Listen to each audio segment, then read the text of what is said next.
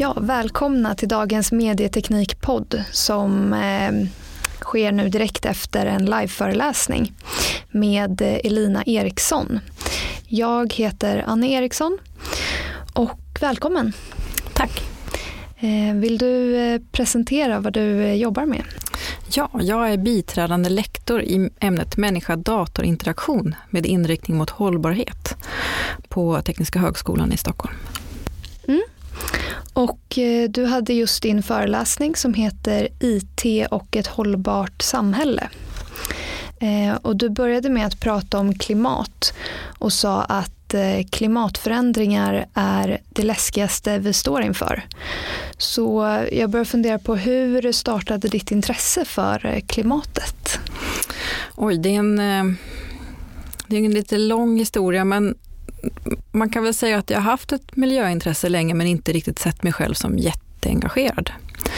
Men sen 2008 så fick jag en dotter och då började det faktiskt inte med klimatet utan det började med att jag satt hemma hos en kompis och ammade mitt nyfödda barn, och den här kompisen som jag upplever som en väldigt jordnära person som jag känner från mina studier på KTH, han sa då att jag har köpt mark i Västergötland, för mark är det enda som kommer räknas i framtiden. Och så började han prata om peak oil, att vi kommer vid något tillfälle inte ha så mycket olja kvar på planeten som vi då driver hela vår civilisation med i princip idag. Och jag blev jättestressad, för jag satt där och tänkte att jag har inte ens råd att köpa min egen lägenhet. Hur ska jag då kunna skaffa mark till min familj? Så jag läste på ganska mycket kring det här med olja och peak oil. Men sen under resans gång så började jag också intressera mig för andra hållbarhetsfrågor. Och idag så är det nog så att klimathotet är nog det som driver mig allra mest. Därför att jag ser när jag läser alla dessa rapporter att det är det som vi står inför nu. Och det är så att att tidigare var orolig för att vi skulle nå någon slags peak oil, att vi skulle nå slutet på billig olja, det kommer inte ske tillräckligt fort. Utan vi skulle behöva låta stora delar av de fossila ämnena, kol och olja, stanna kvar under marken helt enkelt för att klara klimatmålen. Mm. Var det liksom självklart att jobba, alltså koppla ihop IT:n och klimatarbete? Ja, 2008 då var jag halvvägs ungefär genom min doktorandtid. Och det jag forskade på var människa-datorinteraktion, frågor, arbetsmiljöfrågor, hur man inom statliga myndigheter jobbar med användarcentrering, och det har ju inte någonting med klimatet att göra. Det finns ju en koppling till social hållbarhet, men det var inte det som var min drivkraft då. Och när jag då sen kom tillbaka till jobbet efter min föräldraledighet och började intressera mig mer för hållbarhetsfrågor, så var det väl så att jag befann mig i det här ämnet. Och då behövde jag fundera på hur kan jag inom det här ämnet jobba med hållbarhetsfrågor, som jag brinner för det och tycker att det är väldigt intressant och vill fortsätta och försöka göra en förändring i världen till det bättre. Självklart så har det liksom funnits tankar, ska jag byta fält? Ska jag börja jobba inom industrin eller vad ska jag göra eller så? Men det öppnades en möjlighet för mig att jobba med hållbarhetsforskning. Så då har jag fortsatt med det. Mm. Hur ser IT-sektorns utsläppsproblematik ut? Har du några exempel? Ja, det är ju lite svårt att mäta, och det är inte det som vår grupp specifikt jobbar med. Vi jobbar ju mer med de här indirekta effekterna, att hur kan man använda IT för att få människor att fatta bättre val eller jobba med hållbarhet eller så. Men det finns lite olika siffror som cirkulerar. Den senaste jag läste var att IT- och mediesektorn utgör 1,4% av de globala koldioxidutsläppen. Och det låter kanske inte så mycket, men det är också så att vi blir allt fler som använder IT och sådana saker. Samtidigt är det så att även IT-sektorn behöver ju minska sina utsläpp. Och det motsvarar nästan, alltså den globala utsläppen från flyg är ungefär 2% av jordens utsläpp. Så det är inte så långt ifrån den kategorin av utsläpp som vi alla vet är problematiska.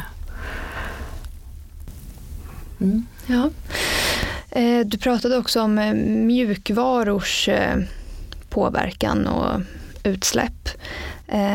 Och så berättade du att en bitcoin-transaktion drar cirka 500 kilowattimmar. Och det här tycker jag åtminstone är svårt att föreställa sig, eftersom det är en mjukvara som man inte kanske kan ta på tydligt eller så. Hur tycker du att konsumenterna eller användarna ska informera sig om det här, och vad är deras liksom skyldigheter? Alltså jag undervisar ju det här ämnet och vi har diskussionsseminarier med våra studenter, och de kan inte föreställa sig att internet skulle kosta mer än vad det gör idag. Men uppenbarligen är det ju så att vår internetanvändning och vår användning av mjukvara drar en massa energi. Sen är det ju så att det är svårt att begränsa vissa saker men inte andra. Jag hörde en siffra ganska nyligen att när det kommer till sådana här spel, spelsektorn i Sverige drar så pass mycket så att vi skulle kunna, samma mängd el skulle kunna försörja en 7/1 av alla bilar, om man skulle då göra bilarna till elbilar. Okay. Det är en ganska stor del ändå, om man tänker på att just bilanvändningen i Sverige bidrar väldigt mycket till våra koldioxidutsläpp. Samtidigt så är det så att vi använder ju IT i alla våra transaktioner idag, och många av de sakerna vi gör kan ju vara till det bättre också, så det är svårt att bedöma. Är det okej att titta på kattvideos på YouTube eller inte eller så. Men självklart kan man ju göra skillnad. Man kan ju kräva av de här IT-bolagen att de ska ha förnyelsebar energi i sin elmix när de driver sina datacenter och sina serverhallar. Man kan också tänka att man väljer en leverantör av internet som återanvänder värmen som blir i deras serverhallar, så att man kan värma upp hus av dem istället. Man kan ju också fundera på till exempel, jag har ju hört att många idag använder sig av YouTube för att lyssna på musik, så att man har en YouTube-video som går och rullar i bakgrunden och så lyssnar man bara på musiken, man tittar inte på bilden. Och där skulle man ju kunna göra en förändring av att man inte skickar över datat för bilden, utan att man kan ha en svart bild och bara lyssna på ljuddelen av videon. Jag tror att det finns ganska mycket man kan göra, för vi har inte behövt tänka på energianvändningen när det gäller mjukvara så mycket, i alla fall inte de här konsumentprodukterna. Och man kan ju också fundera på om man kan avgöra vilken typ av produkt, om man sitter och tittar på en mobiltelefon eller en dator eller någonting sånt. Därför att i många av våra tjänster så skickar de direkt ut HD till exempel, high definition videofilmer, och det kanske inte ens spelar någon roll, därför man kan inte se HD på den artefakt man har i handen. Så där kan man ju också titta på, vad är det för defaultinställningar, och kan vi skruva lite på de här sakerna. Och självklart så är det ju så att en persons användning gör inte så stor skillnad, men när man ser på ett globalt perspektiv att vi är väldigt många som använder de här produkterna, så gör det ju skillnad. Mm. Ja, precis. För att det som slog mig under föreläsningen var att man tänker ju att liksom producera, kanske du pratar om musik, kassettband eller cd-skivor och så, det blir ju materialet då som påverkar klimatet. Mm. Medan en sån här mjukvara gör det på ett helt annat sätt. Mm. Mm. Och det är också nya tankebanor kanske som vi måste lära oss om. Mm, absolut. Och lite beroende på vilket land man befinner sig i så är ju elen, för då blir ju elen den största belastningen. Självklart kan man räkna in, om man ska titta på en miljöbelastning av en mjukvara, så behöver man ju räkna in vad hårdvaran kostar som mjukvaran går på. Men den största mängden av miljöbelastning kommer ju förmodligen från elen. Och då kan man ju titta på, i olika länder har vi väldigt olika elmix. I Sverige så är det ju så att den största delen av vår elmix är ju förnyelsebara energikällor eller kärnkraft som har låga koldioxidutsläpp. Så här är det ju bra. Och elen är billig, så vi kanske inte tänker på att titta på vad drar våra system som vi tillverkar, därför att det svider inte i plånboken. Men vi kanske behöver göra det ur ett globalt perspektiv. Ja.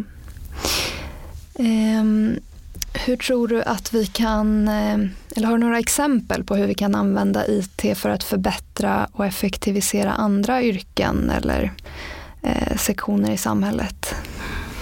Mm. Jag tror att det finns många chanser att använda IT i andra sektorer. Där kan det ju vara svårt att ha tillräckligt mycket kreativitet och komma på vad det kan vara. Men i Sverige till exempel så har vi väldigt stora ytor som vi värmer upp i hus av olika byggnader av olika slag. Vi skulle kunna se till genom IT-system att vi kan dela på de här byggnaderna i mycket större utsträckning så att den här uppvärmningskostnaden inte bara är belastande utan den används på många olika verksamheter. En annan ett klart exempel på där IT hjälper till är ju kring delande tjänster. Där man kan se till att man använder en produkt mycket mer effektivt genom att dela den med andra. Och med hjälp av IT så har man då bokningssystem som gör att det blir lättare att göra det här. Ett exempel är ju att de allra flesta bilar som vi har idag, de står stilla 95% av tiden. Om man då istället kan dela bilarna mer effektivt så betyder det att vi kan använda bilarna mera och deras miljöbelastning sprids då ut över mer användningstimmar samtidigt som vi kan ha färre bilar så att det blir inte så många nya bilar som måste produceras till exempel. Så det är ju en form av en sån tjänst. Till exempel där jag bor så jag har ingen bil själv men Borstaka kommun som jag bor i de har en bilpool som används dagtid för deras kommunanställda i deras tjänst och på kvällar och helger så kan vi privatpersoner använda den tjänsten. Och det gör ju att de här bilarna utnyttjas väldigt, väldigt bra. Men det hade man ju inte kunnat göra om det inte fanns ett IT-system där man bokar bilarna. Så där är ju ett exempel på vad IT kan göra skillnad. Mm. Ja, det blir mindre abstrakt också när man hör exempel som är nära ens vardag. Mm.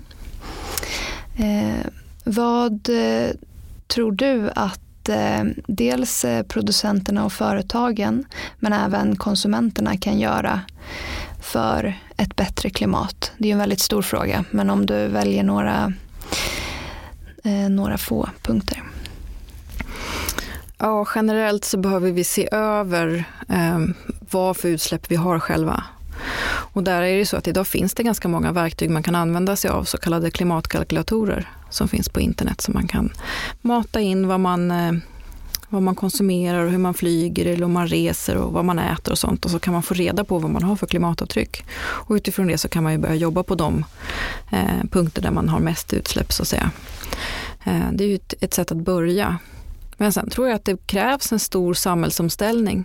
Och det kan verka lite läskigt i början när man tänker på att vi måste ställa om och skära ner så mycket på våra koldioxidutsläpp. Jag pratade i föreläsningen om den här Climate Law som säger att vi behöver halvera våra utsläpp varje decennium från och med 2020. Och det låter ju först enormt mycket och det kan vara svårt att se hur det skulle kunna vara. Men det finns också studier som visar på att när vi lever ett mindre koldioxidbelastande liv, när vi väljer andra former av konsumtion, så kan vi också må bättre. För om vi reser mer via cykel eller genom att gå eller åka kommunalt och sånt, så kan vi få en bättre hälsa. Och om vi börjar jobba lite mindre så att vi har mindre pengar att röra oss med och inte köper så mycket saker, då kan vi ha mer tid för vår familj, våra vänner och våra fritidsintressen och må bättre av den anledningen. Så det finns massa vinster att göra i den här omställningen till en värld där vi inte konsumerar lika mycket produkter, utan istället så kan vi använda oss av tjänster och vi kan ha mer tid och vi kan kanske odla mer själva och sådana saker. Mm. Tror du att det är då individen själv som behöver vara drivande i det här? Jag tror att vi har kommit till en punkt i tiden då vi alla måste vara drivande, inte bara individerna. För det är såklart inte den enskilda individens ansvar att se till att hela samhället ställer om. Utan vi behöver människor både inom politiken, inom statliga myndigheter och kommuner, inom företag som ser till att det här sker. För nu måste det ske fort och det måste ske ganska stort. Ja, tack för att du ville vara med här idag. Tack själv.